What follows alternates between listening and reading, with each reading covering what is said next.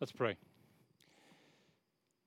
Heavenly Father, we pray now for your Spirit to open up our eyes and open up our ears to see and to hear your truth in the Word. We pray, Lord, that we would receive uh, your scriptures with hearts that are open to um, obey, to believe, uh, to submit ourselves ultimately to what you have to say to us. So thank you, Lord, for this word. We pray this in Jesus' name. Amen. Well, friends, this morning we are starting a new sermon series in the book of Malachi. We're calling it Exposing the Dangers of Spiritual Apathy. Because if there's one phrase that best describes the people of God during the time of Malachi, it, it seriously would be spiritual apathy. As we're going to see, they, they had yet to abandon religious duties. They still dutifully worshiped at the temple. They, they brought their sacrifices, but they were largely apathetic. They were without feeling or emotion. They were indifferent, disinterested, just going through the motions. Their heart wasn't in it. And this apathy seemed to stem from a growing, gnawing sense of doubt over God's love for them.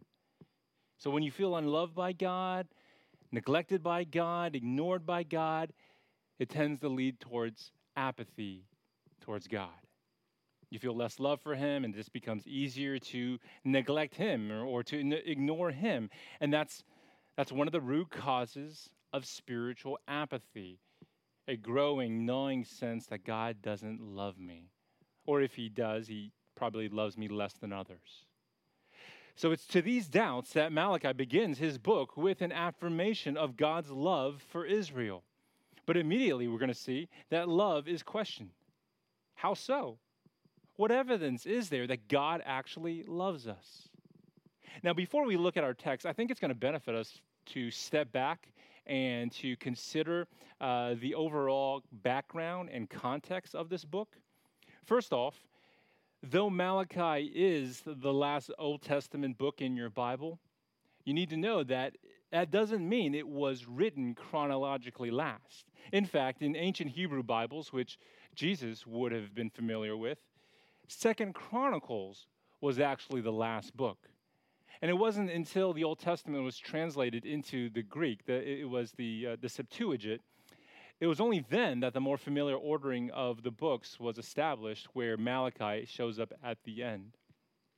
But having said that, even though Malachi technically may not have been written last, it, it was one of the last of the Old Testament books written. Because based on its content, we know that Malachi lived during a time after the exiles had returned from Babylon. So Jerusalem by this time had been restored, and the temple had been rebuilt, and Judah was a nation once more. So most scholars date Malachi to the late 5th century BC. This is around the time of Ezra and Nehemiah. And it's because of similar issues that do uh, show up in all three books, similar issues facing the post exilic community. So it suggested that Malachi must have been written right before Nehemiah, right before Nehemiah's reforms were put into place, which are recorded in his book. So, by dating the book within that time period, it explains why the Israelites had grown so apathetic towards God. Because by Malachi's day, Israel was a mere shadow of its former self. Exiles had returned, but a vast majority had not. The temple had been rebuilt, but it paled in comparison to the original. And they were a nation again, sure, but they were merely a vassal state to the greater Persian Empire. So while most Old Testament prophets they operated and they ministered during periods marked by great change, by, by social and political upheaval, Malachi, on the other hand, he ministered during a period of monotonous waiting. 60 to 70 years had passed since the temple had been reconstructed. And yet there was still no evidence of God filling it with his glory or, or turning the temple into a beacon of hope for the nations. God's people were not prospering in a land flowing with milk and honey. No, instead, they had to endure a wearing time of, of poverty and foreign domination. So religious duty continued, but without any fervor, without any hope. Instead, they were full of questions. Is God still committed to his covenant? Is he going to protect us and prosper us? Is he going to bring justice? Because it really seems like our enemies are the ones who keep prospering over us. So, what's, what's the point then? Serving God seems vain. That's, that's a, a, a an actual um, quote that comes up later on in chapter 3, verse 14, where they are questioning whether it's even, even worth it to serve God.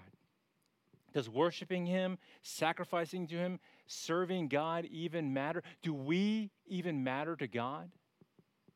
Now, it's into these doubts the word of the Lord comes to Israel by Malachi. And he says, I have loved you, says the Lord.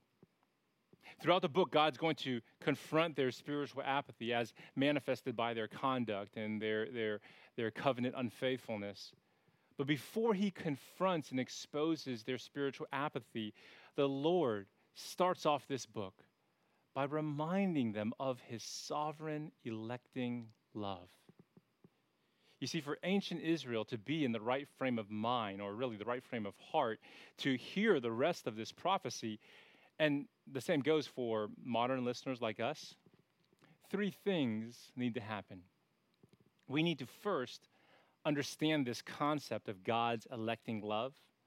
Second, we need to cherish God's electing love. And third, to share God's electing love. So, first, we need to understand God's electing love. Now, to speak of God's love may be familiar to us, but what's his electing love? What's that referring to? Well, electing love is referring to God's love freely bestowed, graciously bestowed, and mysteriously bestowed to undeserving sinners like us without a view to our worth or merit. This love is distinct from God's general love for all persons in the entire world. God's electing love is the particular love that He set upon Israel, choosing or electing them and entering into a covenant with them as distinct from all the other peoples on the earth. It's the love with which he loves the church, his bride, whom he chose and he covenanted with. So just think about how a, a husband, uh, how a husband can love many different women in his life. He can love his mother, his mother in law, his sisters, his female friends, his female fellow church members. But he reserves a special covenantal love just for his wife and for her alone. Well, in the same way, God so loves the world, but he reserves a special covenantal electing love for his bride, for the church, for Christians. So listen to Malachi refer to this covenantal electing love in verse 2. I have loved you, says the Lord. But you say, how have you loved us? So God's affirmation of his love for Israel is immediately doubted and immediately questioned. How so? How have you loved us? See, they don't see any evidence of this kind of love. Instead, what they do see seems to suggest that they've been forgotten and unloved. We already mentioned their diminished role on the world scene. They were impoverished, they were struggling to recover as a nation, and, in particularly, they were struggling in contrast to their neighboring nation of Edom. You see, the reason why the Lord makes reference to Jacob and Esau is because their descendants are the Israelites and the Edomites. See, by, by Malachi's day, there was great resentment against Edom specifically for how they had assisted the Babylonians during their siege of Jerusalem and how they had celebrated Judah's downfall and how they tried to profit off of their defeat. If you read the book of Obadiah, the Old Testament prophet book of Obadiah is entirely dedicated to condemning the nation of Edom, the descendants of Esau, condemning them for their ill treatment of their ancient relatives. Now, eventually, Edom itself was, was driven out of the land, uh, out of their own land by the Nabateans. That's an ancient kingdom of, uh, of, of, people that, that built the, uh, the, the famous city of Petra that's in modern day Jordan, you know, the city that's built uh, within the cliff, uh, uh, the cliff walls. Uh, that, that was the nation that took over Edom. But by this time, by the time of Malachi, the Edomites had appeared to, to, to regather and to rebuild, and, and they're on the rise. It, it says that they're ready to rebuild. You can just hear their hopefulness if you read verse 4. If Edom says, We are shattered, but we will rebuild the ruins, and it goes on to, um, uh, the verse goes on, but right there, he's at least quoting the optimism of the Edomites that they will rebuild their ruins. And so you see here that in addition to the ongoing resentment of Edom, the Israelites were growing jealous of Edom's apparent prosperity. It appeared as if they were on the rise, and it, it appeared as if God has overlooked how they had treated Israel, overlooking how the Edomites jeered and cheered during the Babylonian siege and captivity. So, where is his justice here? Where is his love? Lord, you say you have loved us, but how? How have you loved us? Well, before noting any specific evidence of his love in their day, the Lord recalls back to a time in Israel's history when Isaac and Rebekah were expecting twin sons. While in the womb, scripture says that the twins struggled with each other. Rebekah was told that two nations were represented within her womb the brothers and their descendants, the Israelites and the Edomites, will struggle with each other, and the elder, we're told, will end up serving the younger. Now, it turned out that Esau was born first and then Jacob. But as their stories unfold, we learn that the prophecy came true, that God's covenant promises are given to the younger, to Jacob and to his kin. So Malachi goes on to say, Is not Esau Jacob's brother, declares the Lord? Yet I have loved Jacob, but Esau I have hated. Now, you might be wondering, how in the world does that answer the question, How have you loved us? Because when they're asking the question, How have you loved us? the Israelites were probably expecting God to list some current examples of his love, but instead he brings up his ancient choice to love the younger of two twin boys. But how does that answer the question, How have you loved us? Well, friends, consider with me three things that we can learn from that particular answer. First, it tells us that the Lord loved Israel freely. He loves us freely.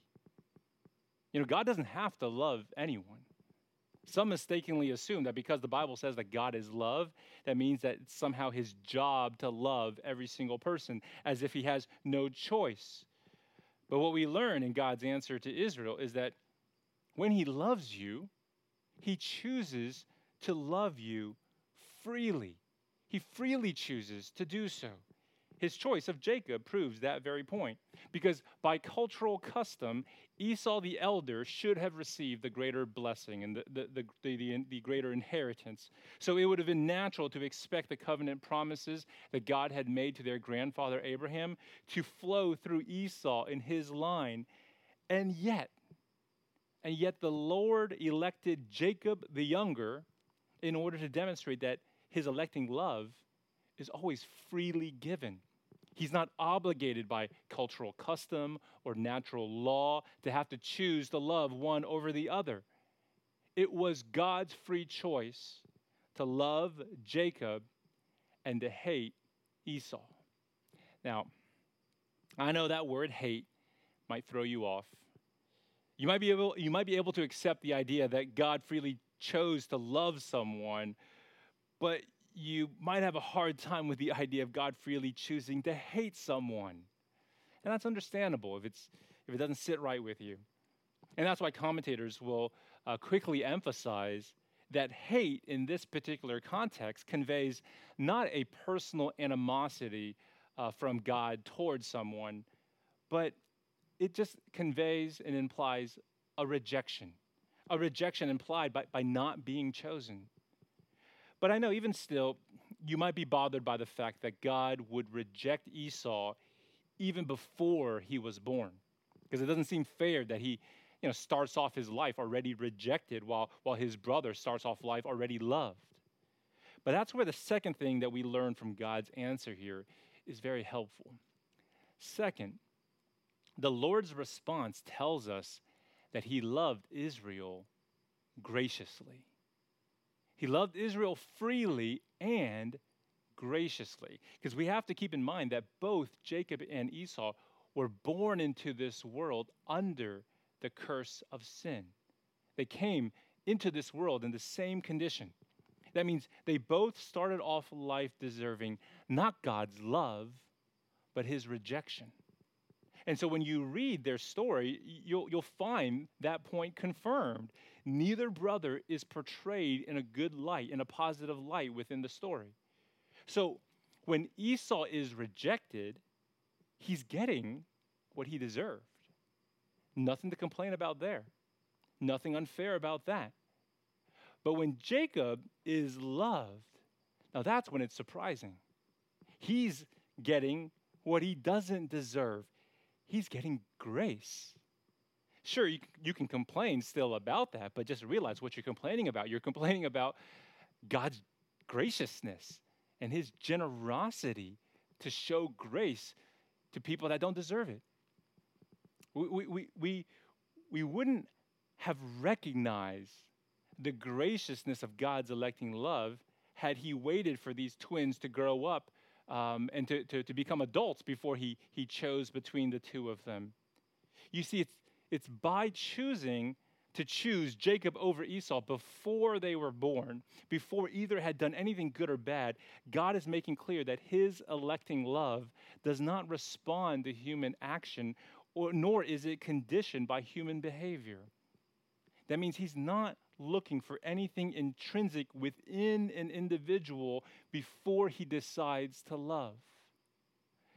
Now, that's consistent with the way that God explains his overall choice of Israel throughout the Old Testament. So, um, Deuteronomy, for example, Deuteronomy chapter 7, verses 6 to 8, which actually we read earlier in our, in our home worship, reminds God's people not to get puffed up with pride just because they're his treasured possession. Listen to what Moses says. This is Deuteronomy 7, verse 6. For you are a people holy to the Lord your God. The Lord your God has chosen you to be a people for his treasured possession out of all the peoples who are on the face of the earth. Listen to this. It was not because you were more in number than any other people that the Lord set his love on you and chose you for you were the fewest of all peoples. But it is because the Lord loves you and is keeping the oath that he swore to your fathers. So, what that means is that when God sets his love on you, when he chooses to do so, it's not because he sees something intrinsic within you deserving of that love. In fact, if he were to look within you, he would see that you actually deserve his hate, his antipathy, his, his wrath, all because of your sin. But thankfully, when God chooses to love, he's looking within himself to his own gracious freedom to love whomever he chooses and to the particular oaths and covenants that he has made with us. You know, the only thing that binds his love is his own will his own promises, which he never breaks. So, how does God love you? Friends, he loves you graciously in a way that you simply do not deserve. Now, third, third, the, the Lord's answer in verse 2 tells us a third thing. It tells us that he loved Israel mysteriously. He loved Israel freely graciously and mysteriously. Now, I understand if it's not satisfying to be told that God freely chose Jacob over Israel, I mean, over Esau, uh, without any obvious or observable explanation. I, I, I know we, we want an answer. We, we want a reason why. And so we just assume there must be some reason that explains why Jacob was the right choice. But Scripture doesn't reveal it. I'm sure God has his reasons, but Scripture you know, doesn't tell us. Now, at the same time, Scripture never portrays God as, as being arbitrary or capricious in his decisions, but Scripture never promises that God will reveal his reasons or explain himself to us. Now, perhaps he will do so when we see him face to face, but until then, well, until then, friends, we're just going to have to learn to embrace an element of mystery in the faith. And that is one of those mysteries of the Christian faith. Why did God choose me? The answer is a mystery. Why did he choose to set his electing love on me and not on this, this other person who eventually ends up dying in unbelief? Why me? Well, the answer is a mystery. Now, I, I know your gut response might be, well, you know, isn't it because I accepted Christ and he didn't? But that just begs the question why did you Eh, choose to receive Christ while he didn't? What's the underlying difference between you as a believer and the other person as an unbeliever? Now, if you were to say, well, it's, you know, because I, I came to realize that I was a sinner and he didn't, well, then you're suggesting that you are more spiritually sensitive or, or, or spiritually aware than the other guy. If you say, well, it's, you know, because I, I humbled myself and apparently he didn't, then you're suggesting that you are more humble.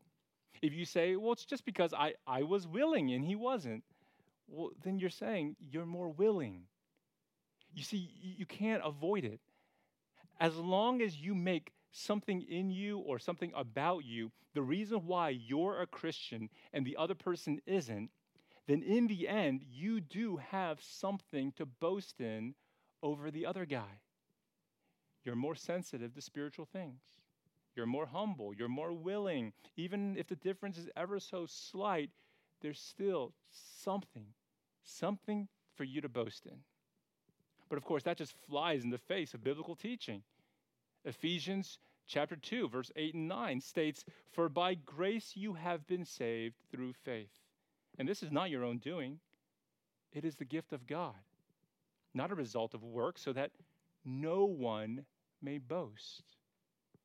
So if you have given yourself even the slightest reason to boast, then you've contradicted the gospel of grace.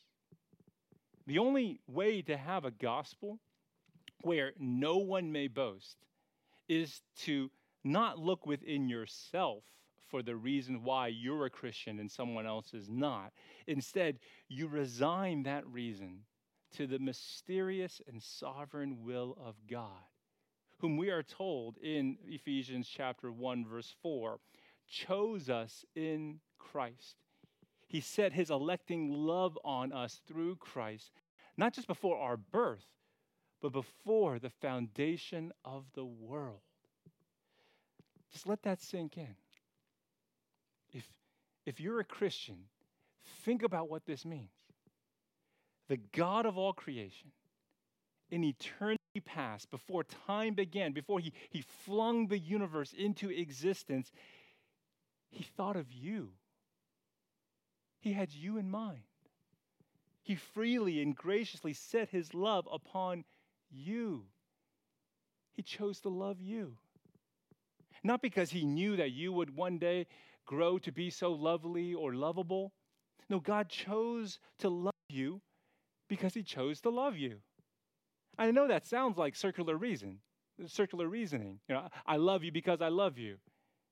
I know it feels like a cop out. Like it, it, you know, people when they say that, it sounds like you just couldn't think of a reason why. But I guarantee you, friends, I guarantee that's the kind of love that all of us actually want. That's electing love. It's the kind of love we're actually all looking for. Nothing is more comforting or reassuring than kind of love that has its own inner logic. Husbands, husbands, especially you newer husbands, let me give you a tip. If your wife ever asks you, Why do you love me? think very carefully before you begin to, to rattle off a bunch of reasons why. And ask yourself, what would actually be the most comforting and reassuring answer to that question? And I would argue that any reason that you give her that is grounded in some characteristic in her could still lead her to doubt your love for her. If you tell her, well, honey, I, I, I love you because you're just so smart. You're just so funny, or you're, you're, you're so caring. Then there could always be those nagging, gnawing questions in her mind. What if I change?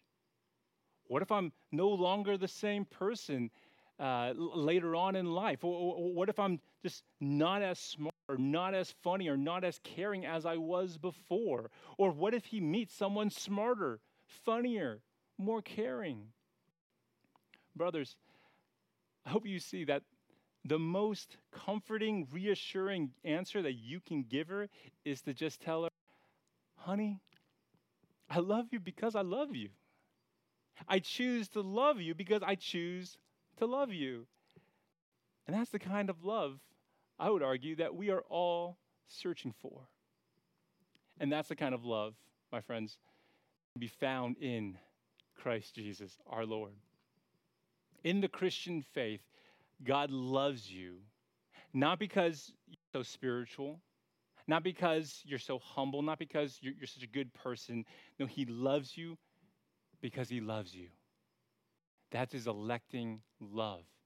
And it is so reassuring and comforting because it is rooted in the very nature and character of God. He chooses to love you. I love what Charles Spurgeon had to say about this kind of electing love. When asked whether he believed in this idea of God freely choosing to set his love on people before they're even born, before the foundation of the world, listen to what Spurgeon had to say. I believe the doctrine of election because I'm quite sure that if God had not chosen me, I should never have chosen him. I am sure he chose me before I was born, or else he would never have chosen me afterwards. And he must have elected me for reasons unknown to me, for I never could find any reason in myself why he should have looked upon me with special love. Amen. That's a good word. That helps us understand God's electing love and its free, gracious, and mysterious nature. But you know, friends, simply understanding this love is one thing, but cherishing God's electing love, well, that's, that's far more important. And that leads to our second point. After explaining the origin of his ancient love for Israel, the Lord goes on to proclaim the fate of those whom he has not chosen to set his electing love. And a stark reminder of God's holy anger and his commitment to perfect justice is going to help the undeserving objects of his electing love to cherish that love all the more. So let's look back at verses 3 to 4 in our text. Recall with me that Israel is doubting God's love for them since their economy is still depressed, and yet Edom seems to be on a road to recovery, which is infuriating considering how these ancient relatives had the gall to kick Israel when she was down at her lowest point and to try to profit off her back. And yet, listen, listen verse 3. But Esau I have hated. I have laid waste his hill country and left his heritage to jackals of the desert. So the Lord goes on to remind them that Edom, Edom didn't get off scot free. They, they, they too were eventually defeated and displaced. And even though they seem to be right now on the road to recovery, God says he's going to halt that progress. Listen to verse 4. If Edom says, We are shattered, but we will rebuild the ruins, the Lord of hosts says, They may rebuild, but I will tear down, and they will be called the wicked country, and the people with whom the Lord is angry forever. So, friends, the point here is that a nation can exert all of its effort to try to rebuild its ruins, but in the end, God is the one who is sovereign, and He determines whether that nation will be restored. And, and apparently, it will not be so for Edom. It may appear that they're getting away with their ancient treachery and their unholy joy over Jerusalem's uh, destruction and Judah's defeat. But here in verse 4, God reaffirms his commitment to love and justice. And so when they, they hear that God has not forgotten what Edom did to his people, to his treasured possession, and that the Lord will be angry with them forever, those among Israel who were growing spiritually apathetic and disillusioned with serving God are suddenly now reassured that God's ancient electing love for Jacob has not changed, that he loves them still. His love for Israel has never wavered. It stayed the same throughout the ages, even in seasons of despair, which really, which really were seasons of discipline. But you know, even with this reassurance and recognition of, of God's electing love, there, there is no reason for Israel to gloat now over Edom's downfall or to boast in her status as God's beloved. Hearing God say that Edom will be, quote, the people with whom the Lord is angry forever, hearing that should just humble God's people since they know that that's actually what they deserve. The Lord would be angry with us forever, but for the grace of God. If he had not, before the foundation of the world, freely, graciously, and mysteriously set his electing love on us, then, then we too would be a people with whom the Lord would be angry forever. We would deserve to be cast into the fires of hell, to suffer the torments of eternal condemnation, with the Lord angry forever at us. It is this reminder of God's absolute commitment to justice that helps his people to, to really cherish the electing love that God has set on us. We can rest assured that all the wrongs, all the injustices, all the evil will be confronted with perfect justice, really in either one of two ways. Either judgment will fall on individual perpetrators of evil and, and, and justice will be carried out in the eternal fires of hell, or judgment will fall on Christ the Redeemer and justice will have been carried out on his cross. If you're a Christian, but right now apathy is something that you're dealing with, then what you really need is to let those words in verse 4 to sink in for you. They will be called the people with whom the Lord is angry forever. I, I really do hope those words are unsettling for you. I, I hope they bother you because that is what you and I deserve. That is what you and I have been rescued from all because the Father set his electing love on us before even time began. And now, in the fullness of time, he proved his love by sending his beloved Son to live the life that, that we were designed to live, and then to die the death that we deserve to die. And when the time was ripe, he put his spirit in you as a guarantee of that love so that you can be sure you will never lose his love. This kind of love from God, this electing love, needs to be understood by Christians, but oh, more importantly, it needs to be cherished. And now, once we're able to understand and cherish God's electing love, well, then really we're ready to fulfill the purpose of our election. So friends, keep in mind that Israel was chosen from among the nations and blessed that she might be a blessing to other nations, that she might be a witness to the world of the glory of the Lord and to share his love. And so that leads to our third point. Once you understand and you cherish God's electing love, then you are compelled to share it. Look at verse 5. Your own eyes shall see this, the proof of God's electing love. And you shall say, Great is the Lord beyond the border of Israel. So notice there with me how the result when Israel uh, starts to see God's electing love over them and his rejection of Edom, all with their own eyes, the result is they notice how they don't go on to say, How great are we? You know, how, how superior are we compared to all the nations, especially the Edom? Now, notice they go on to say, How great is the Lord, especially among the nations.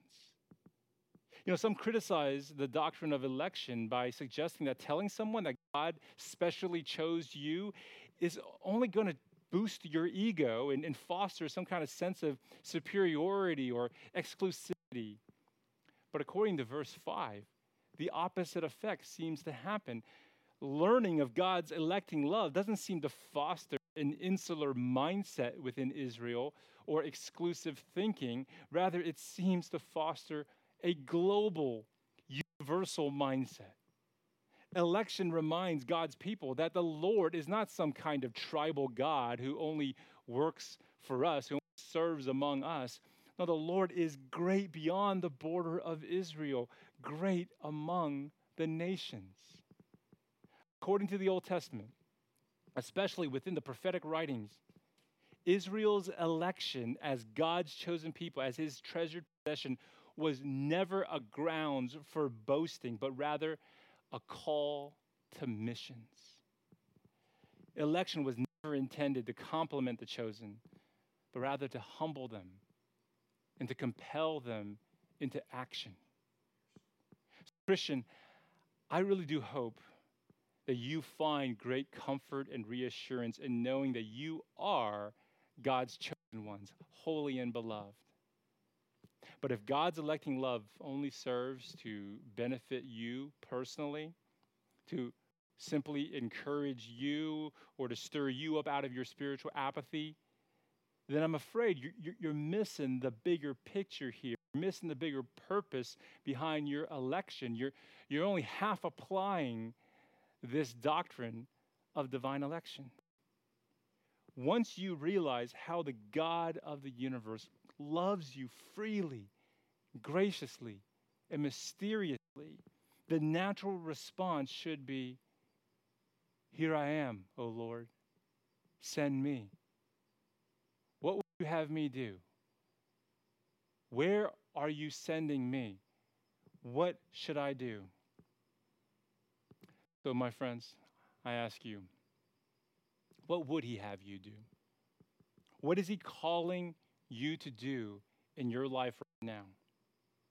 How has He chosen you? How has He called you? How has He set you apart for a task to make His name great beyond the borders of your own household, beyond the borders of our church? What does He want you to do? What is He calling you to do?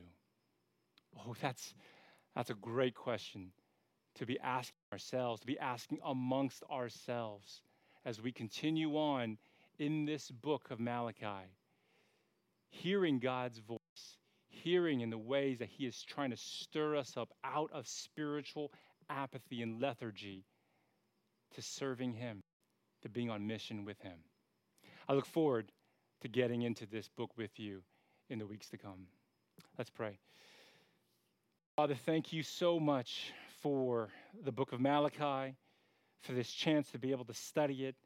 Thank you so much for this reminder right off the bat that we are loved in Christ. That before the foundation of the world, you loved us in Christ.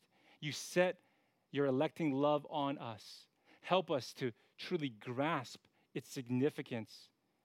We might experience the security and the comfort and the reassurance of that electing love. And at the same time, it might compel us and stir us up to be on mission, to be on mission to take your love beyond our borders, beyond our comfort zones, in, into the nations, into the world. We pray this, Lord, in your sovereign name. In the name of Jesus, amen.